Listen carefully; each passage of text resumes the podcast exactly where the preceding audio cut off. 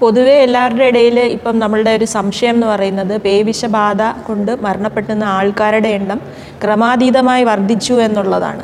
എന്നാൽ നമ്മൾ ഡേറ്റ പരിശോധിച്ച് നോക്കുവാണെങ്കിൽ രണ്ടായിരത്തി പതിനെട്ടിൽ നമുക്ക് കേരളത്തിൽ മൂന്ന് ലക്ഷത്തി എൺപതിനായിരം പേർക്ക് മൃഗങ്ങളുടെ കടിയേറ്റ് ചികിത്സയ്ക്ക് വന്നിരുന്നുവെങ്കിൽ ഇപ്പോൾ നമ്മൾ രണ്ടായിരത്തി ഇരുപത്തിരണ്ടിൽ ഇതുവരെയുള്ള കണക്ക് എടുത്ത് പരിശോധിക്കുകയാണെങ്കിൽ അഞ്ച് ലക്ഷത്തി എഴുപത്തൊന്നായിരം പേര് അതും കുറച്ചധികം വരുമായിരിക്കും. അത്രയും ആൾക്കാർ ഇതുവരെ മൃഗങ്ങളുടെ കടിയേറ്റ് പേവിഷബാധക്കെതിരെയുള്ള പ്രതിരോധ പ്രതിരോധ ചികിത്സയ്ക്കായിട്ട് എത്തിയിട്ടുണ്ട്. എന്ന് പറഞ്ഞാൽ ഈ കണക്കുകൾ മൂന്ന് ലക്ഷത്തി എൺപതിനായിരത്തിൽ നിന്നും അത് അഞ്ച് ലക്ഷത്തി എഴുപതിനായിരം എഴുപതിനായിരം അപ്പോൾ ഈ വർഷം ഏതാണ്ട് പൂർത്തിയാകുമ്പോൾ ഏത് ഏകദേശം ഇരട്ടി ആൾക്കാർക്കാണ് മൃഗങ്ങളുടെ കടിയേറ്റ് പേവിഷബാധയ്ക്കെതിരെയുള്ള ചികിത്സയ്ക്കായിട്ട് ആശുപത്രിയിൽ എത്തിയിട്ടുള്ളത്.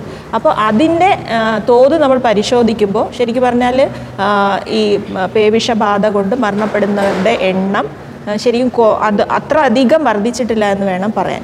അതിൽ ഇരുപത്തിരണ്ട് മരണങ്ങളാണ് ഇതുവരെ നടന്നിട്ടുള്ളത്. അതിൽ തന്നെ നാല് പേരാണ് കൃത്യമായിട്ടും വാക്സിൻ എടുത്ത് എന്നാൽ മരി ദുർഭാഗ്യവശാൽ മരണപ്പെട്ടത്. പക്ഷെ അവരുടെ എല്ലാം ഏറ്റിരിക്കുന്ന കടി എന്ന് പറയുന്നത് നമ്മുടെ കഴുത്തിന് മുകളിലേക്കുള്ള ഭാഗങ്ങളിലാണ്. അതുകൊണ്ട് തന്നെ അത് വളരെ റിസ്ക് ഉള്ള ഏരിയാസ് ആണ്.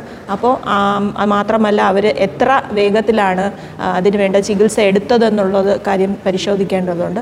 അതല്ലാതെ ഈ നാല് പേര് ഒഴികെ നമ്മൾ ഏകദേശം ആറ് ലക്ഷത്തോളം ആൾക്കാരെ പേവിഷബാധയിൽ നിന്ന് നമ്മൾ വാക്സിനേഷൻ കൊണ്ട് നമുക്ക് അവരെ രക്ഷിക്കാനായി എന്നുള്ളതാണ് പ്രധാനപ്പെട്ട ഒരു കാര്യം. അതുകൊണ്ട് വാക്സിൻ വളരെ ഫലപ്രാപ്തിയുള്ള ഒരു മരുന്നാണ്.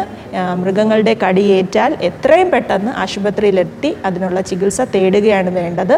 ഭയപ്പെടേണ്ട ആവശ്യമില്ല. വാക്സിൻ ഏകദേശം നൂറ് ശതമാനത്തോളം തന്നെ ഈ അസുഖത്തെ ഇല്ലാതെയാക്കുന്നതാണ് പ്രതിരോധിക്കുന്നതാണ്.